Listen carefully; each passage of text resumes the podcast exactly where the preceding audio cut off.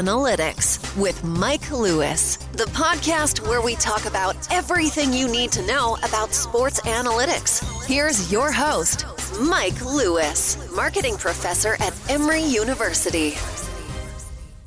Okay, welcome everyone. Welcome to the Fanalytics podcast, uh, brought to you by Emory Marketing Analytics Center. More content or the backbone of the show at www.fandomanalytics. Uh, this is Mike Lewis, and I'm joined by Doug Battle. How are you, Doug? Doing well, Mike.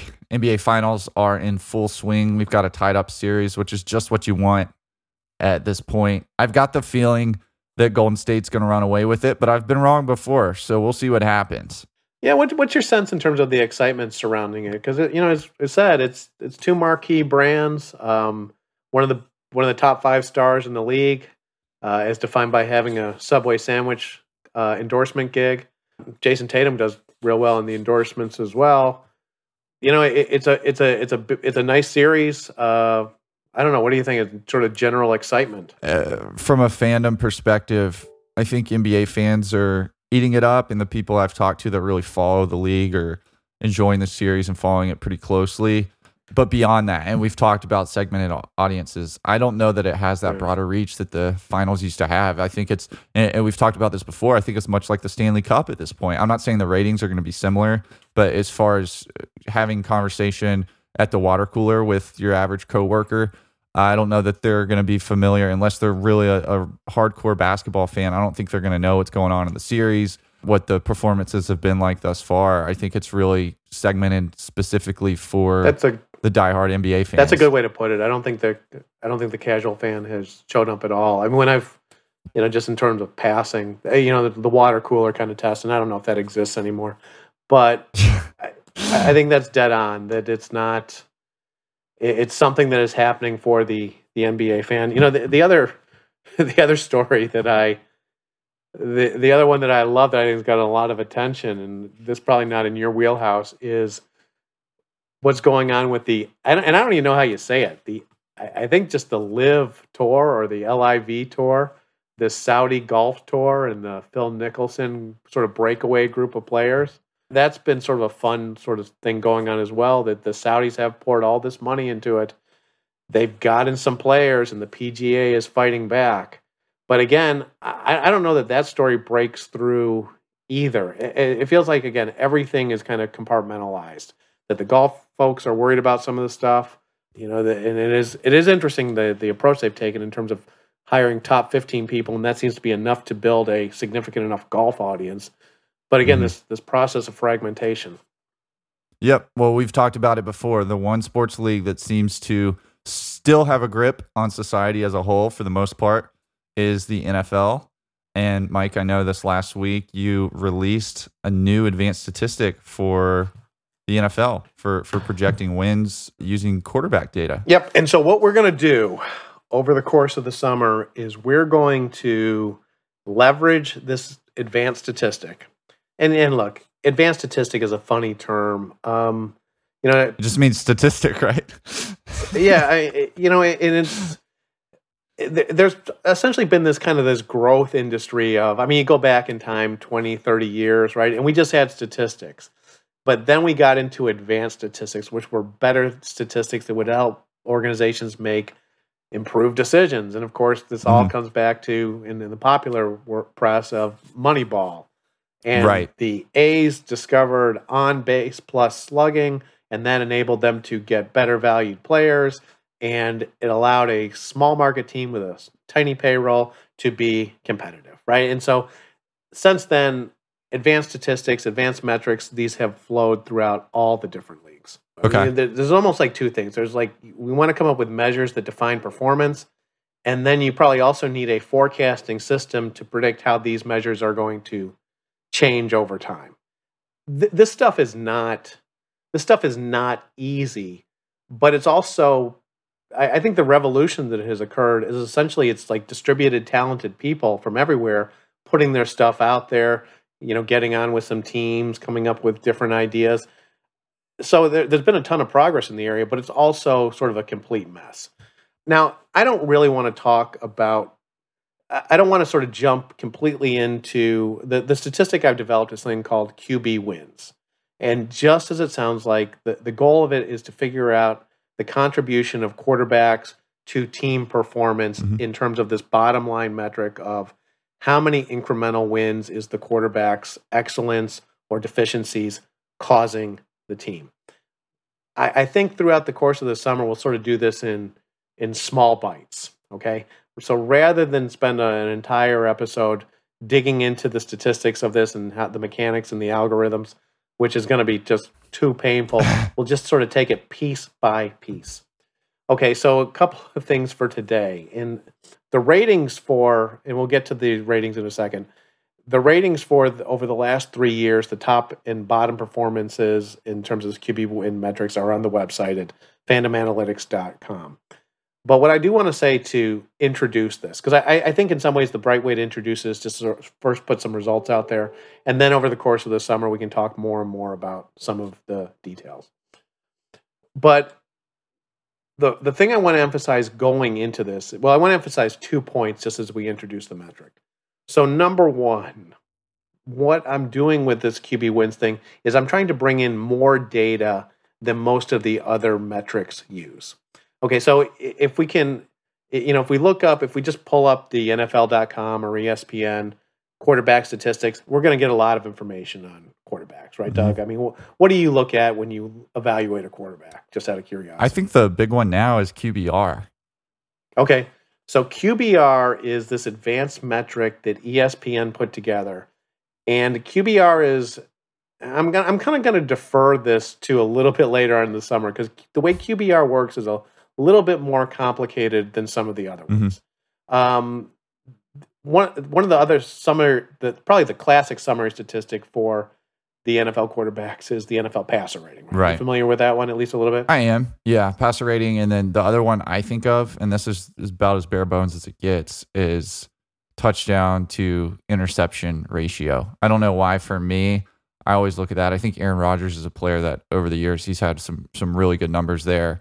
It gives you a feel for how efficient is this quarterback in terms of getting the ultimate job done, scoring points without giving the ball over, which is the worst case scenario as a quarterback.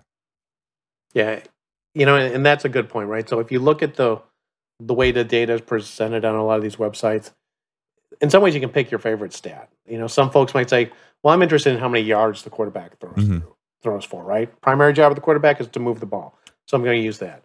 Other folks might say, "Well, it's all about touchdowns, right? The ultimate source." You're taking that to the next level of saying, "Well, I want to look at touchdowns, successes, and interceptions, failures, and see what the ratio is there." if you look at the passer statistic, it's a complicated way of combining uh, completion percentage, so accuracy, uh, yards per catch, so how far downfield they're throwing, touchdowns, and interceptions. Mhm. So it's taking what you've got and then adding up those four things in a kind of complicated way. Mhm. And now, Doug, one of the problems with those kind of stats is that well, I mean, and so very quickly, if, if we just say that NFL passer statistic, and if I'm just doing this in class, very quickly people start to poke holes in it. And, you know, one of the obvious ones is, well, there should be other things in there, right? I mean, you agree with that?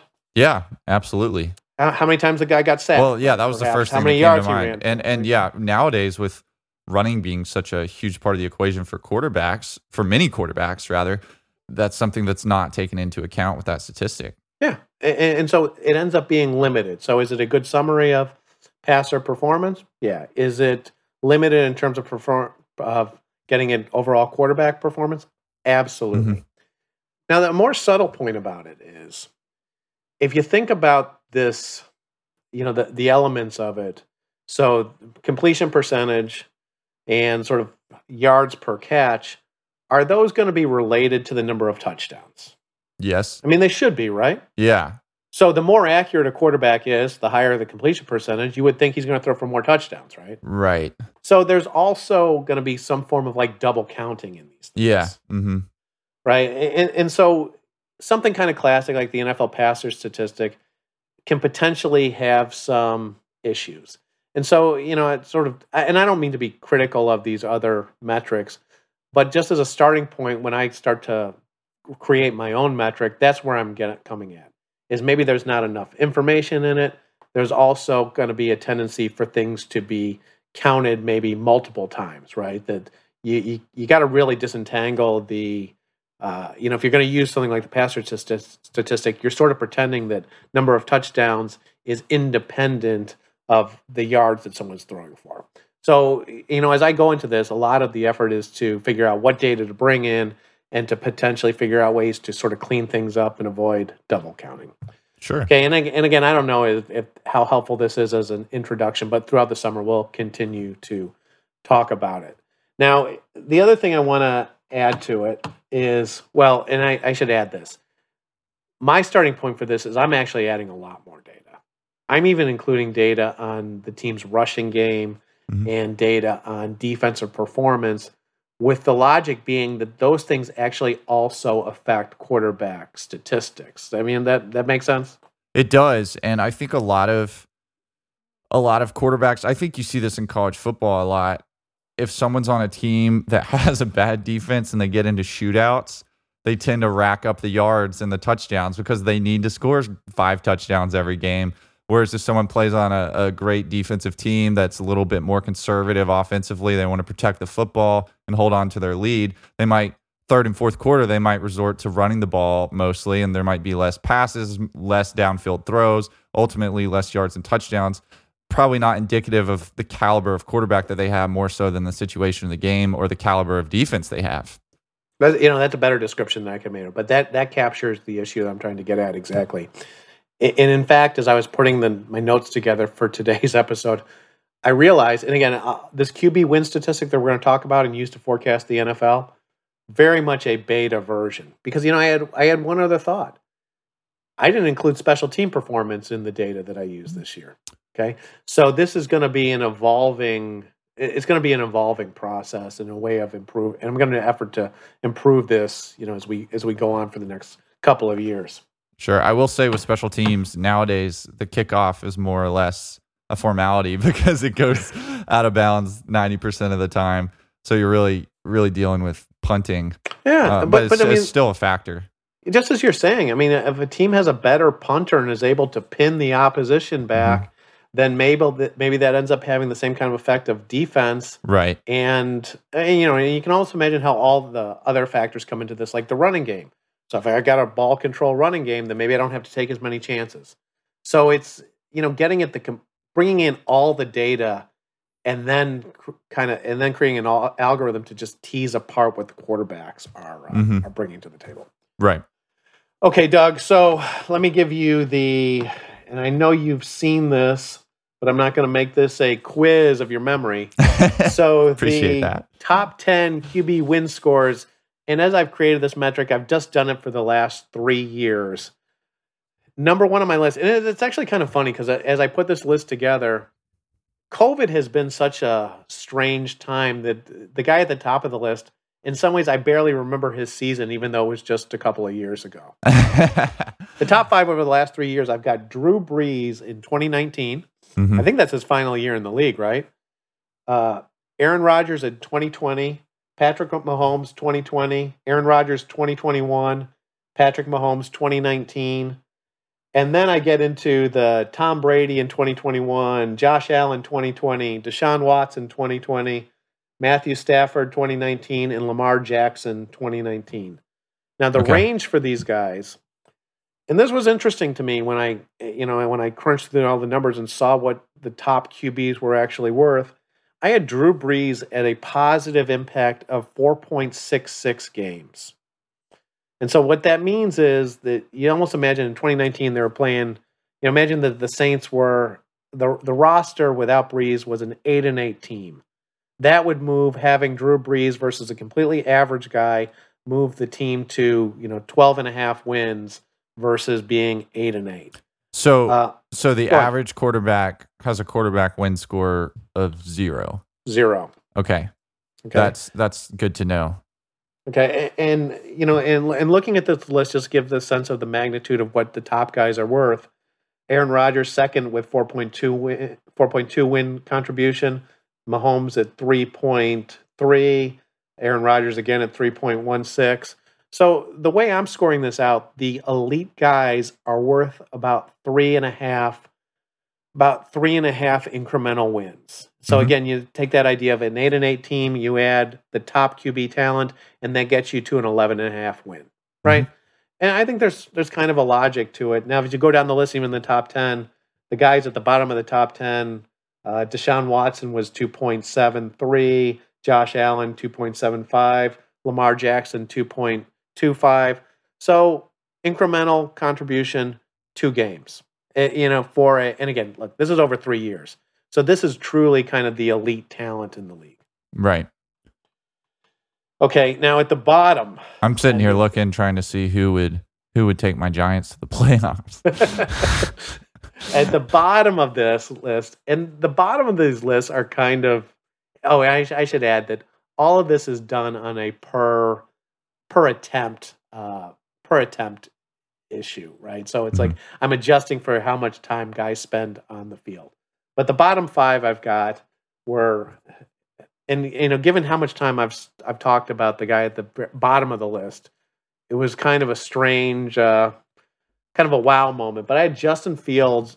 If he had played the full season for the Bears, would have been a minus five and a half win Ooh. player That's not good. Followed by Zach Wilson for the Jets, minus 5.1 wins. That doesn't surprise me. Carson Wentz in 2020. I think that was Indianapolis, right? Yeah, Or what? I'm not sure actually. That might have been Indianapolis. I think it Um, was. At minus 3.8 wins. And then Sam Darnold at positions four and five. So there's there's you know a lot of entries from the Jets on this right. on this list at you know minus three and a half kind of wins. Is that second though? Is that with the Panthers? Panthers and Jets? Sam Darnold? Jets in 2020 and Panthers in 2021. So oh, here's a question, Mike. What if one of these quarterbacks takes over the 0 16 Detroit Lions? Do they do they win negative five games with Justin Fields? Well, you know, it, oh, okay. So let let's just imagine, and I don't have it in in front of me that let's say that the Lions quarterback, the the the, the, the 0 16 Lions quarterback was a minus three player. Let's just you know, sort of just uh, as an example. Then you know, of course, there's not going to be any bottom if you get the, the worst quarterback out there. You can't get worse. But the thing is, if you go to an average quarterback, the league average guy, then the prediction is you're Three going wins. to you're going to three wins, right? Or- Yeah. or and, and so that's what makes it sort of tough at the bottom of this list, right? Because most of the guys that are scoring that poorly, you kind of have to wonder why they're still getting the ball, right? Why they Yeah. haven't switched out to. So let's say Justin Fields going for the Bears, and I don't want to get too far ahead of ourselves because we're going to talk division by division.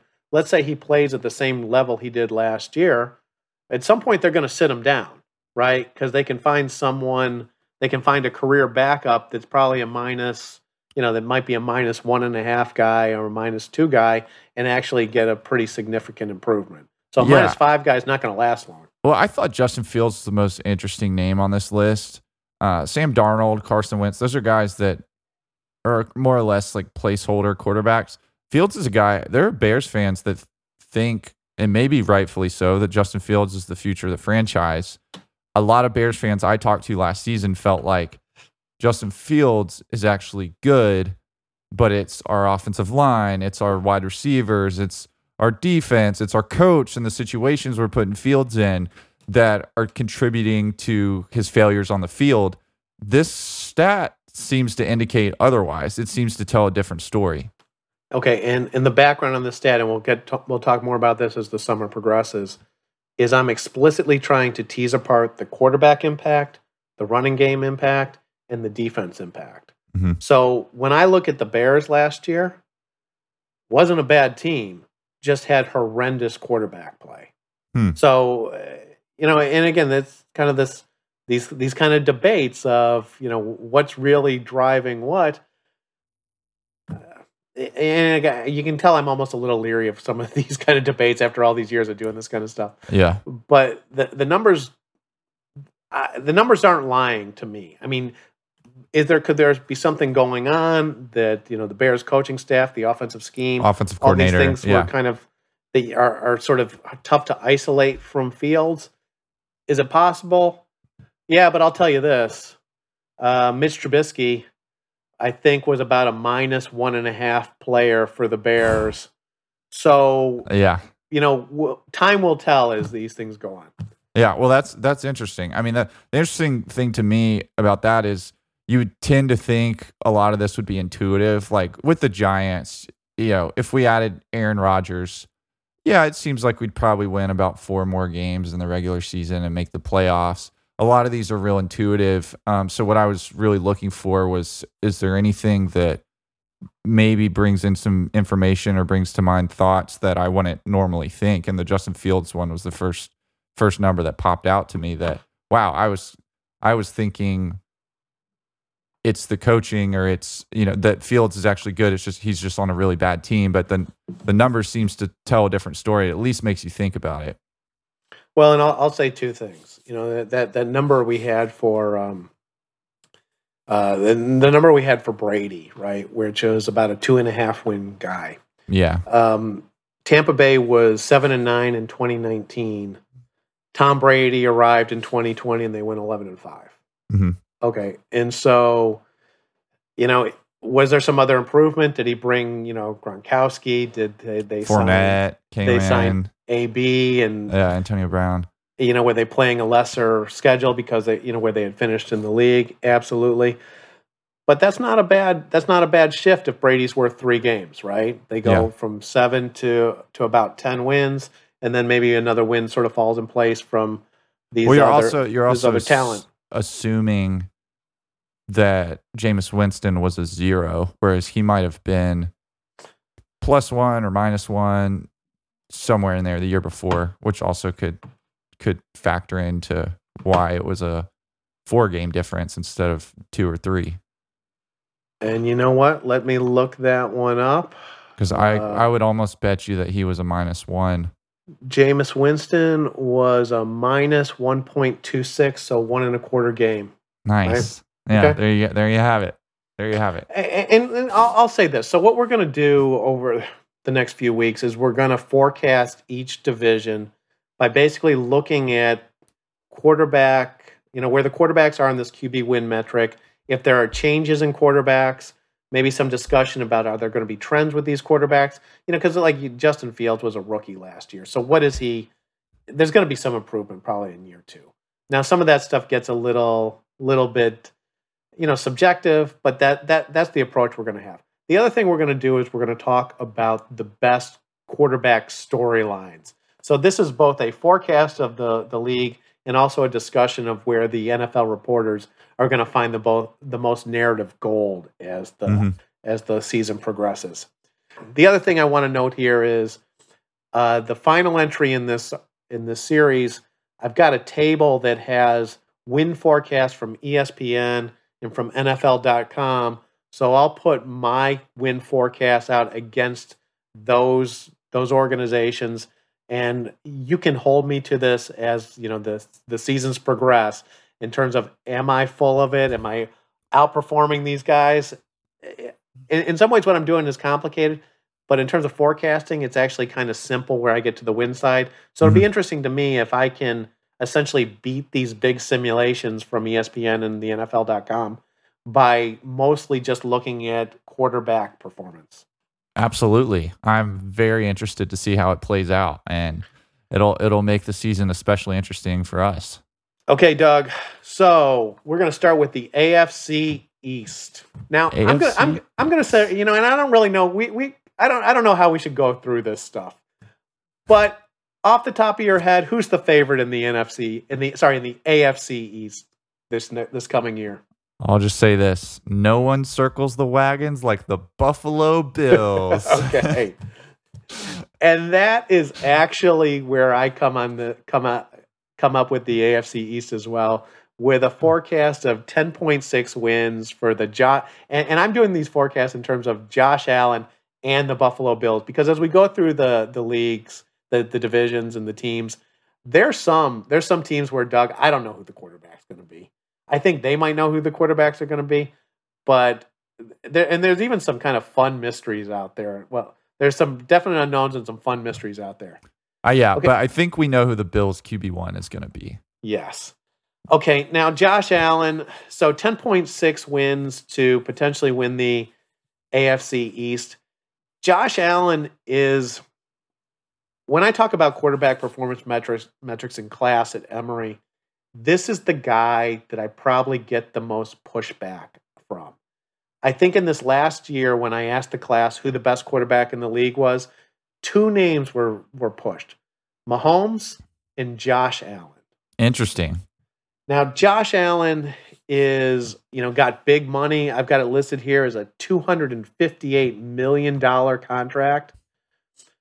But the numbers on Allen are not, they're not, they're not great. I mean, they're, they're solid, but they're not off the charts great. If you look at his NFL passer, it's actually pretty average at 92.2. His QBR, the ESPN metric that you mentioned, he was number six.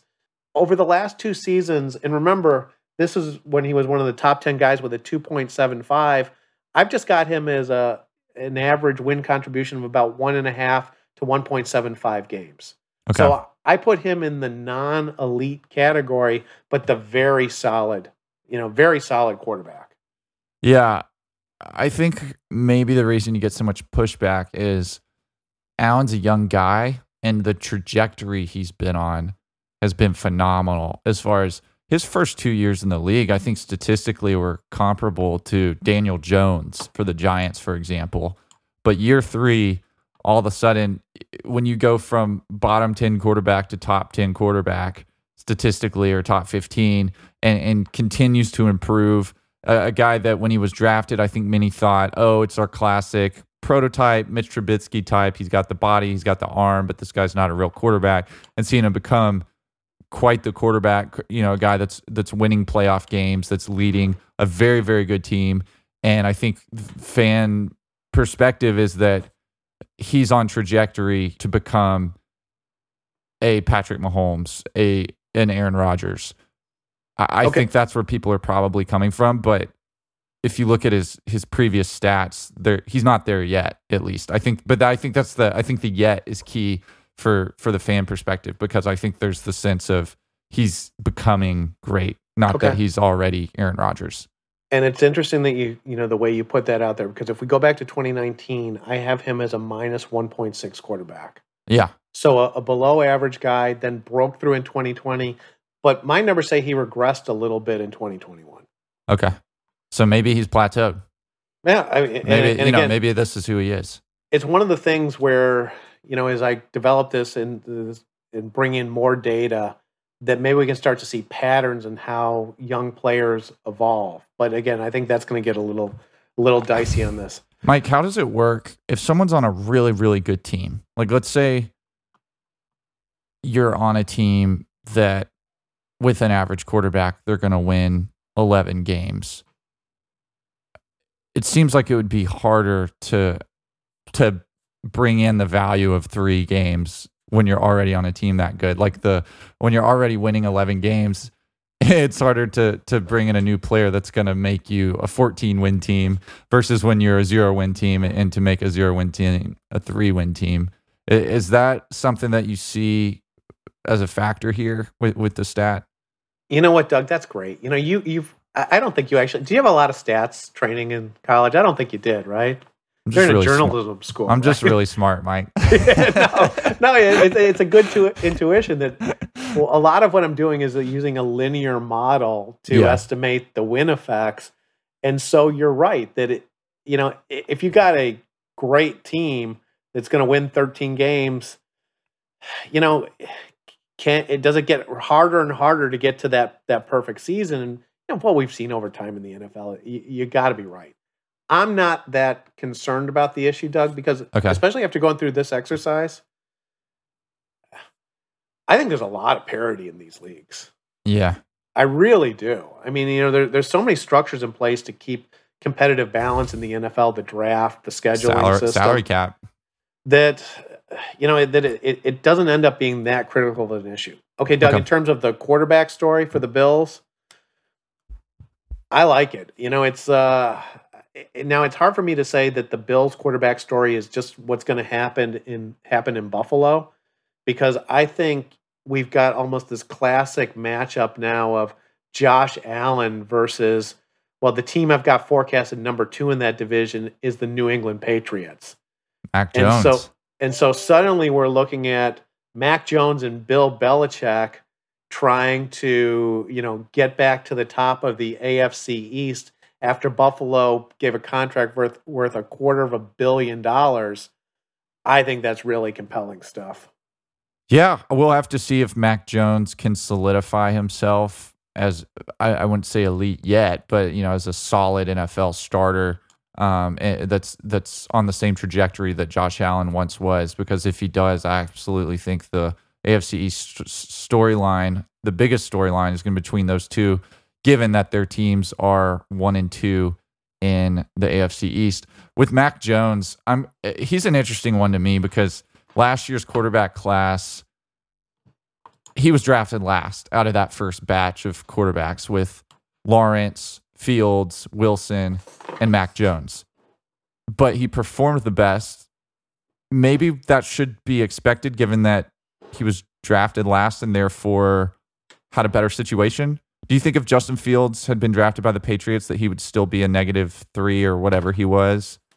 I know that the the stat is is supposed to to to weigh in, you know, the caliber of team that's around you. But uh, do you feel like Patriots would have lost a couple more games? I'm trying to see what what Jones. So, the I'm I'm hearing you, and again, it's like you're you're getting at sort of my motivation for doing this and the way I did it. It's like I'm right. I'm doing everything I can to sort of tease out the effect of the rest of the team. Yeah. Now, the one thing that I can't tease out is the coach, right? Because the coach is the coach is everything, right? So the yeah. coach is potentially affecting the defense, the running game, special teams, and the quarterback. Now, looking at last year's quarterback class, yeah, I mean Mac Jones was the the big winner at and, and you know we talked you talked about what is the average quarterback. In some ways, it might be Mac Jones in his rookie season. he had a he was a minus 0.2 win contribution. So just, you know, definitely in the range of he didn't hurt the Patriots, but he didn't really win them any incremental games.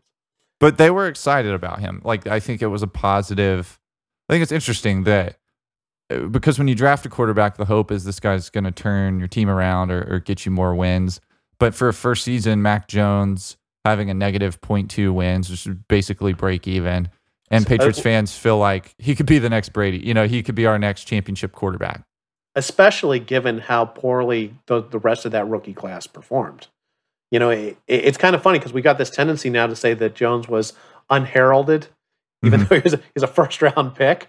Um, he was a Heisman candidate, played on a yeah. national championship team. Yeah, but again, and I look, I can't, I can't say this enough, right? I mean, the one thing I can't figure out how to overcome in all this, well, I mean, maybe I can with more data, but the role of the coach. Mm-hmm. And so Mac Jones with Bill Belichick, if Belichick is as smart as everyone thinks he is, is you know was largely given sort of co, you know co uh, credit for all the Patriots run run with Tom Brady. Right.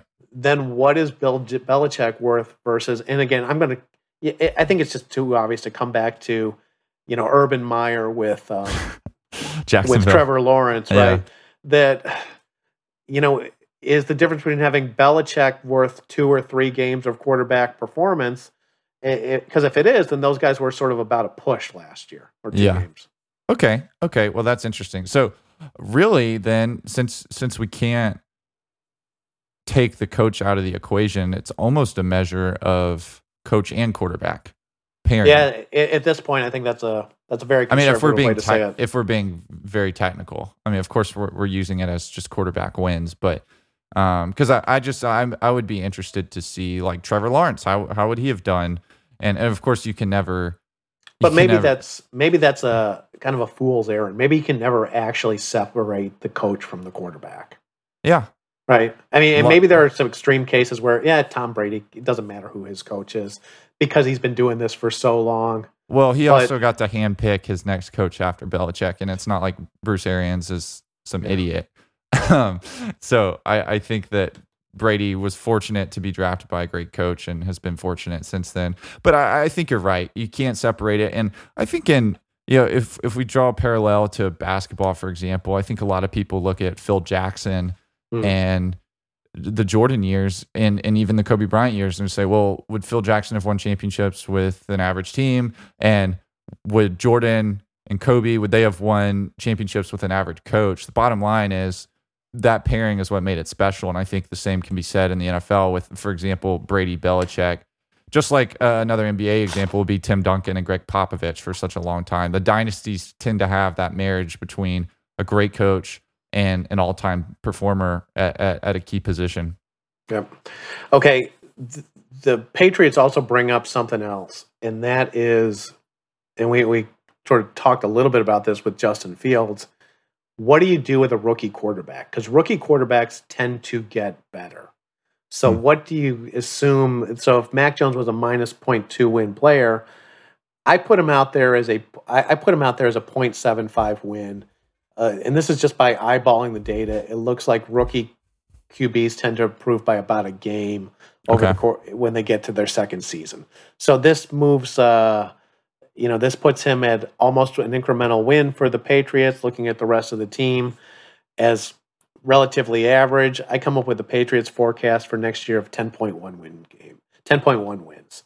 So within uh within you know distant within you know like I don't what's the what's the word for this within uh you know they, they got a shot here mm-hmm. right a couple of things go either way and the Patriots could be competitive with the Bills which again I think sets up a potentially nice storyline actually a lot of storyline Doug I love the Patriots going into this season because you can have a situation where Mac Jones, the unheralded first round draft pick, is challenging a quarter of a billion dollar contract guy.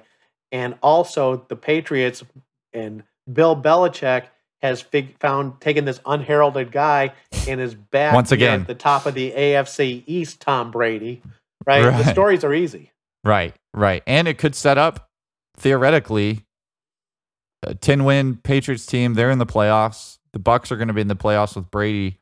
Who's to say we don't see a, a Patriots, Buccaneers, Belichick, Brady Super Bowl? That's that's the dream for the NFL, I think. And it's Darth Vader versus Obi Wan Kenobi. it's it's the the dream revenge rematch of of two old friends turned foes.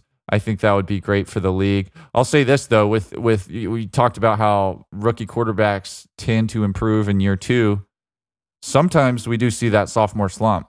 Yep. And so things could let's say he goes from a negative 0.2 instead of to a 0.75 to a negative 0.75 maybe the patriots take a step back this year with a sophomore slump at the quarterback position now that their opponents have more film to work on um, and, and, know the tendencies of the quarterback better, or just a, a, drop off in performance, one one of the two, or combination of both. It'll be interesting to see with Mac Jones, but I absolutely agree with you. The Patriots are a very interesting team going into the season, and definitely one I'm going to be keeping an eye on.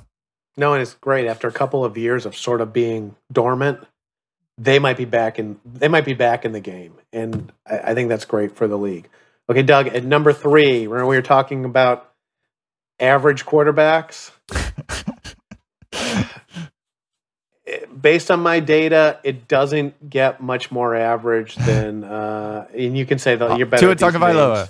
Okay. Tua Tagovailoa. Yeah. So his last year, his QB win score of minus 0.14 games. So dead, dead average. And now it, it, it's funny. The, the Dolphins were nine and eight last year. So they look to be an average team with an average quarterback. Um, they've had some improvement. I mean, you know, Tyreek Hill, obviously, kind of a, a, big splash. When I'm doing this forecasting, to be honest with you, Doug, I, I'm not including things like Tyreek Hill in terms of the specifics.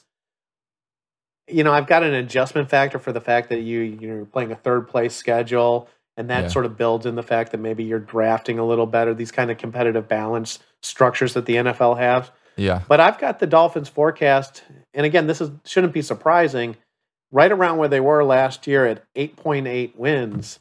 Um, what do you think of the Tua and the Dolphins? Tua is an interesting one to me because when he was in college, obviously I'm from the state of Alabama, and went to the University of Georgia, so I'm very familiar with with Tua's college football career. He was like a deity in, in the quarterback world in college, where it, like you use the word generational quarterback. Same with Justin Fields, but generational. Uh, of course, we have a generational quarterback almost every year now, which defeats the purpose of them being generational. But that's beside the point. Tua Tagovailoa was thought of as this kind of invincible, godlike quarterback, much like Tim Tebow in college, but much like Tim Tebow in the NFL. He's almost become the butt of jokes. I've seen a lot of Tua Tagovailoa slander from NFL fans as if he's not capable and not very great. And so the the optics on Tua have changed drastically over the years. I think it's interesting that his number is pretty average because I almost feel like he's criticized as if he's way below average, maybe because the expectation was for him to be way above average. Well, let me let me add one other data point to this. In 2020, yeah. he was a minus one guy. Okay, so he's improved. So he has improved, but again, you know this game kind of improvement. Question is, is there any more improvement there? Yeah. Is there more improvement? And of course, bringing in Tyreek Hill is probably a positive. But looking at the Dolphins division, I mean, uh, with the Bills and the Patriots, I think you're right. I would have to agree with you on I don't see them performing any better, really any worse than last season. Of course, barring injury, either for them, Tua's a pretty fragile guy, and we knew this in college. My concern with him as a prospect coming into the NFL was that he wouldn't be able to stay healthy. I thought if he did stay healthy, he would have quite a good career, kind of like a Kyler Murray type career. So we'll see if he continues to improve because if he stays on the trajectory he's on, you know, he would be a plus one quarterback this year.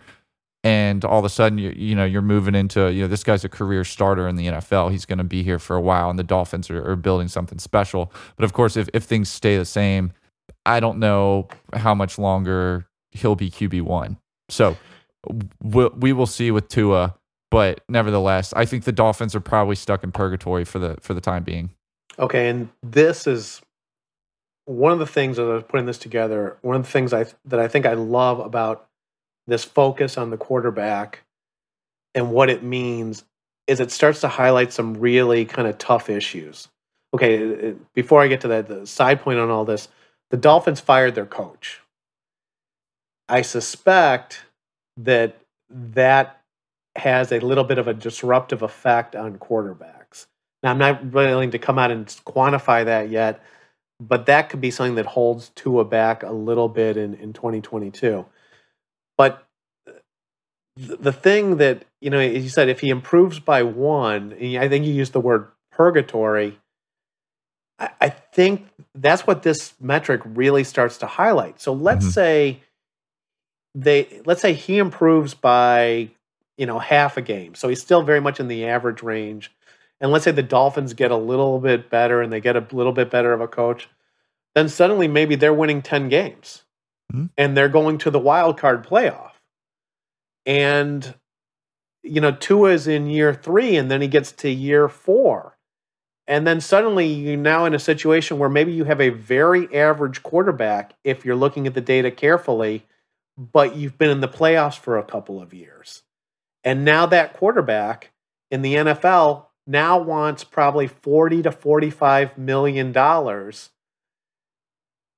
but they might not be worth it mm-hmm. right they might not be even close to worth it and it can put these teams in a really tough situation yeah and we've seen a lot of teams fold under that situation and and give too much money to the wrong guy time and time again in the NFL. But on the flip side, you got to understand if the Dolphins were to make the playoffs, let's say the next two years with Tua as their young quarterback, and they're faced with keeping Tua around for too much money or taking on another either young or average quarterback, it's a tough decision because you might everything you've been building toward might fall apart or best case scenario, you keep the status quo with a, a different guy, might not have the same upside as Tua Tagovailoa.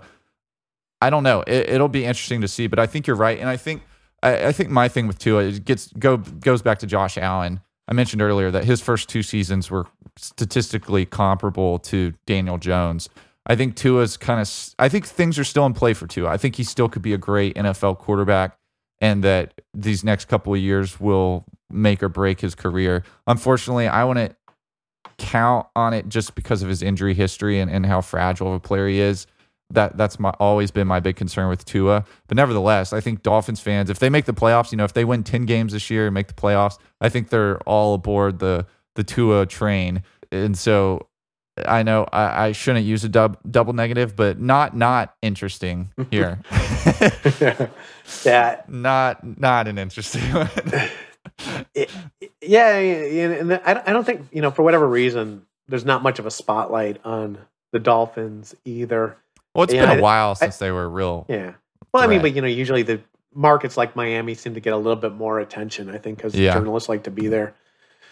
Okay, Doug, at number four in the AFC East, and this is probably an easy prediction, but I will say this: that you know, my forecast for the Jets actually ends up.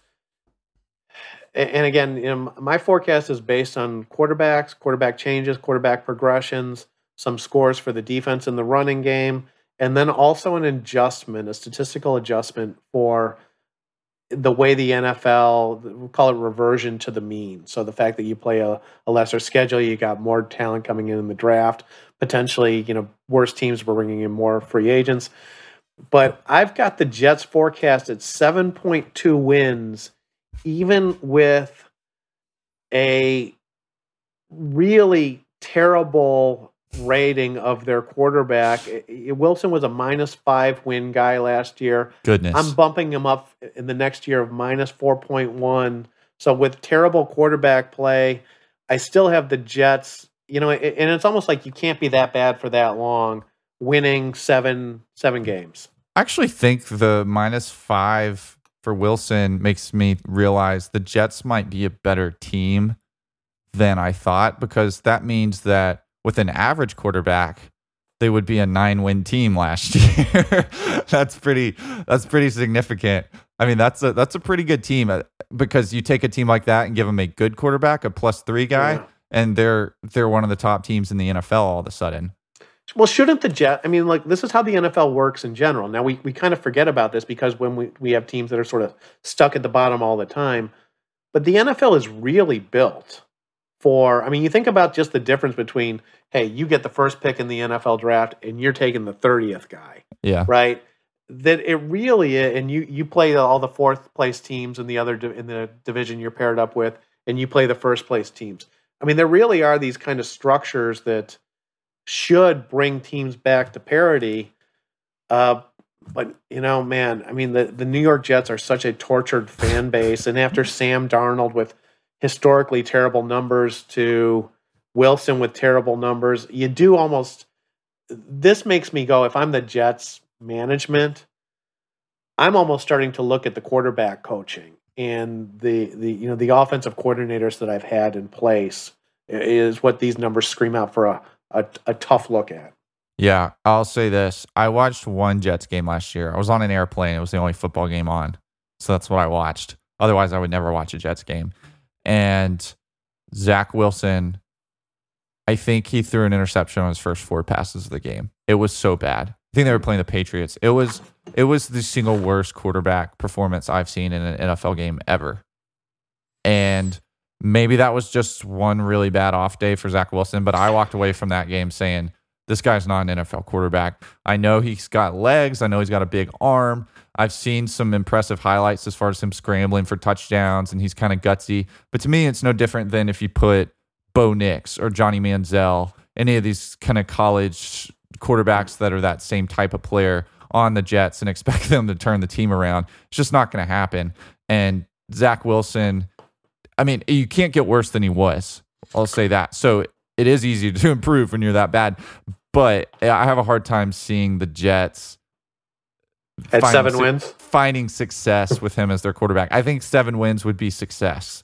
Okay, well, and and this is I think part of the issue with this kind of forecast. So Wilson, so your your eyeball check of saying that he was one of the worst quarterback performances you've ever seen. My data says my data driven approach says he was one of the worst quarterback. He was the second worst quarterback performance we've seen in the league in the last three years. Yeah. So so there, you know, we we come together on that. Part of the question becomes, well, who's the Jets' backup quarterback? and you know, if Wilson is this terrible, then there's probably a backup guy that's a minus three on that roster. And while that still isn't great, that's two more wins. What did the Jets have last year? Three. Uh, they won four games last year. You go with a career kind of backup journeyman guy, and this gets you to six games, right? Which I, I don't know feels respectable after a four win season. Yeah, I think for a franchise like the Jets, they want to build for more than that. And I think it's all about upside. It's kind of like in the NBA. The first pick, you can always take a guy that's a four year starter in college who averaged 20 points a game as a senior, but he's probably going to average 10 points a game in the NBA.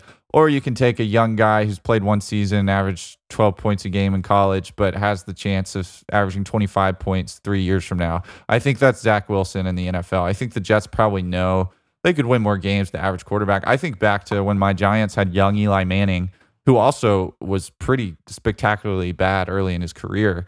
Um, and, and they benched Kurt Warner late in his career, who was very solid.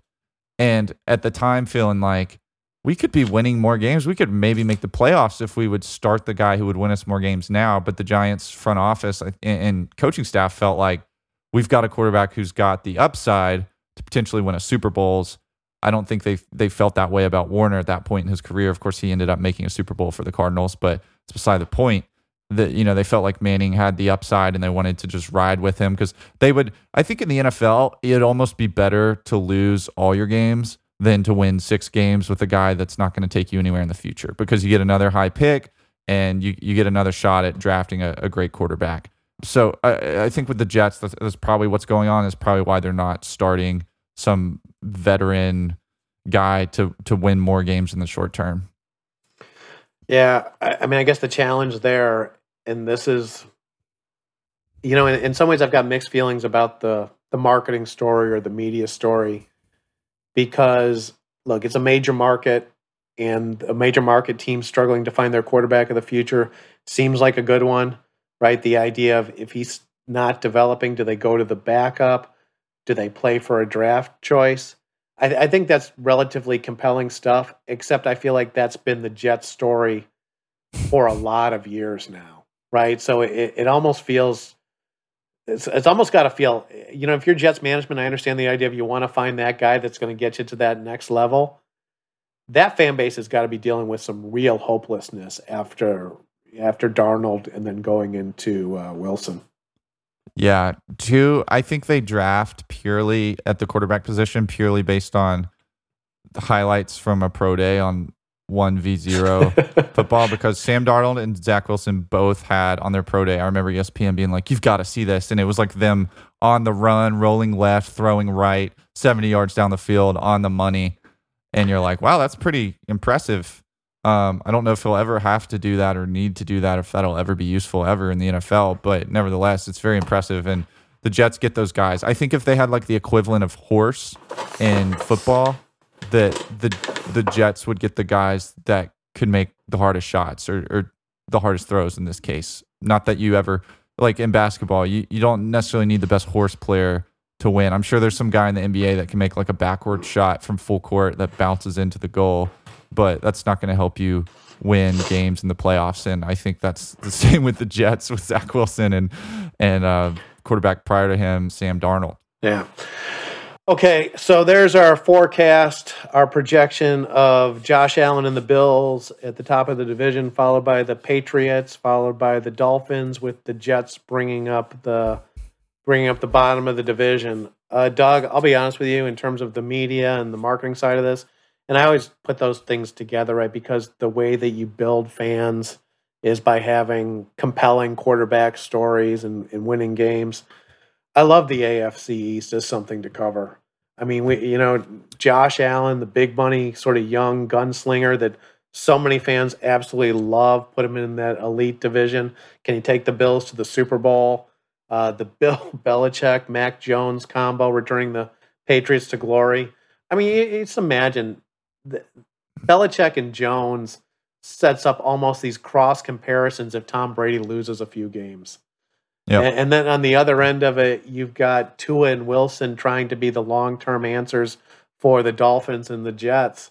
So there's there's good stuff. Yeah, and I think another storyline here that I know caught a lot of eyeballs in, in my home state last year is Tua Tagovailoa, Mac Jones, teammates in college.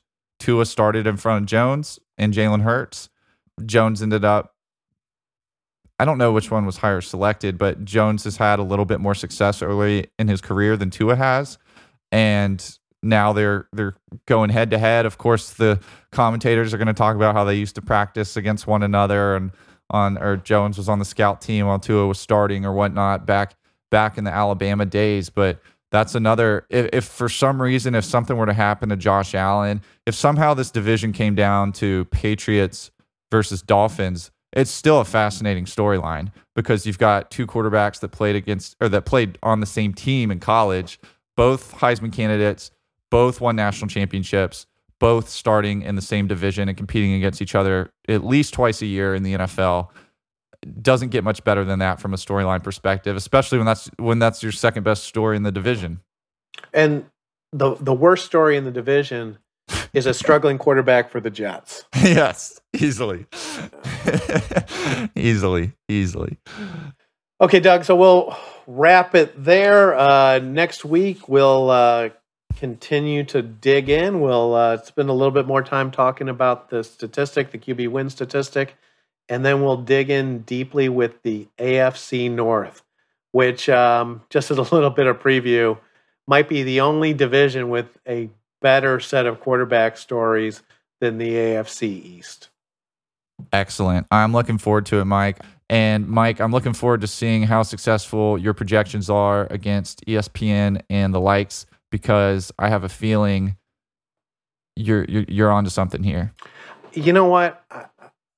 That's going to be my favorite, and that's the worst thing about doing this kind of exercise. I can hardly wait to see how I do compared to that. but it takes so long to to play out. Yeah. Um, more content. So the the whole article and all the ratings and the the top ten players. This is all at the www.fandomanalytics.com site. So let's wrap it there.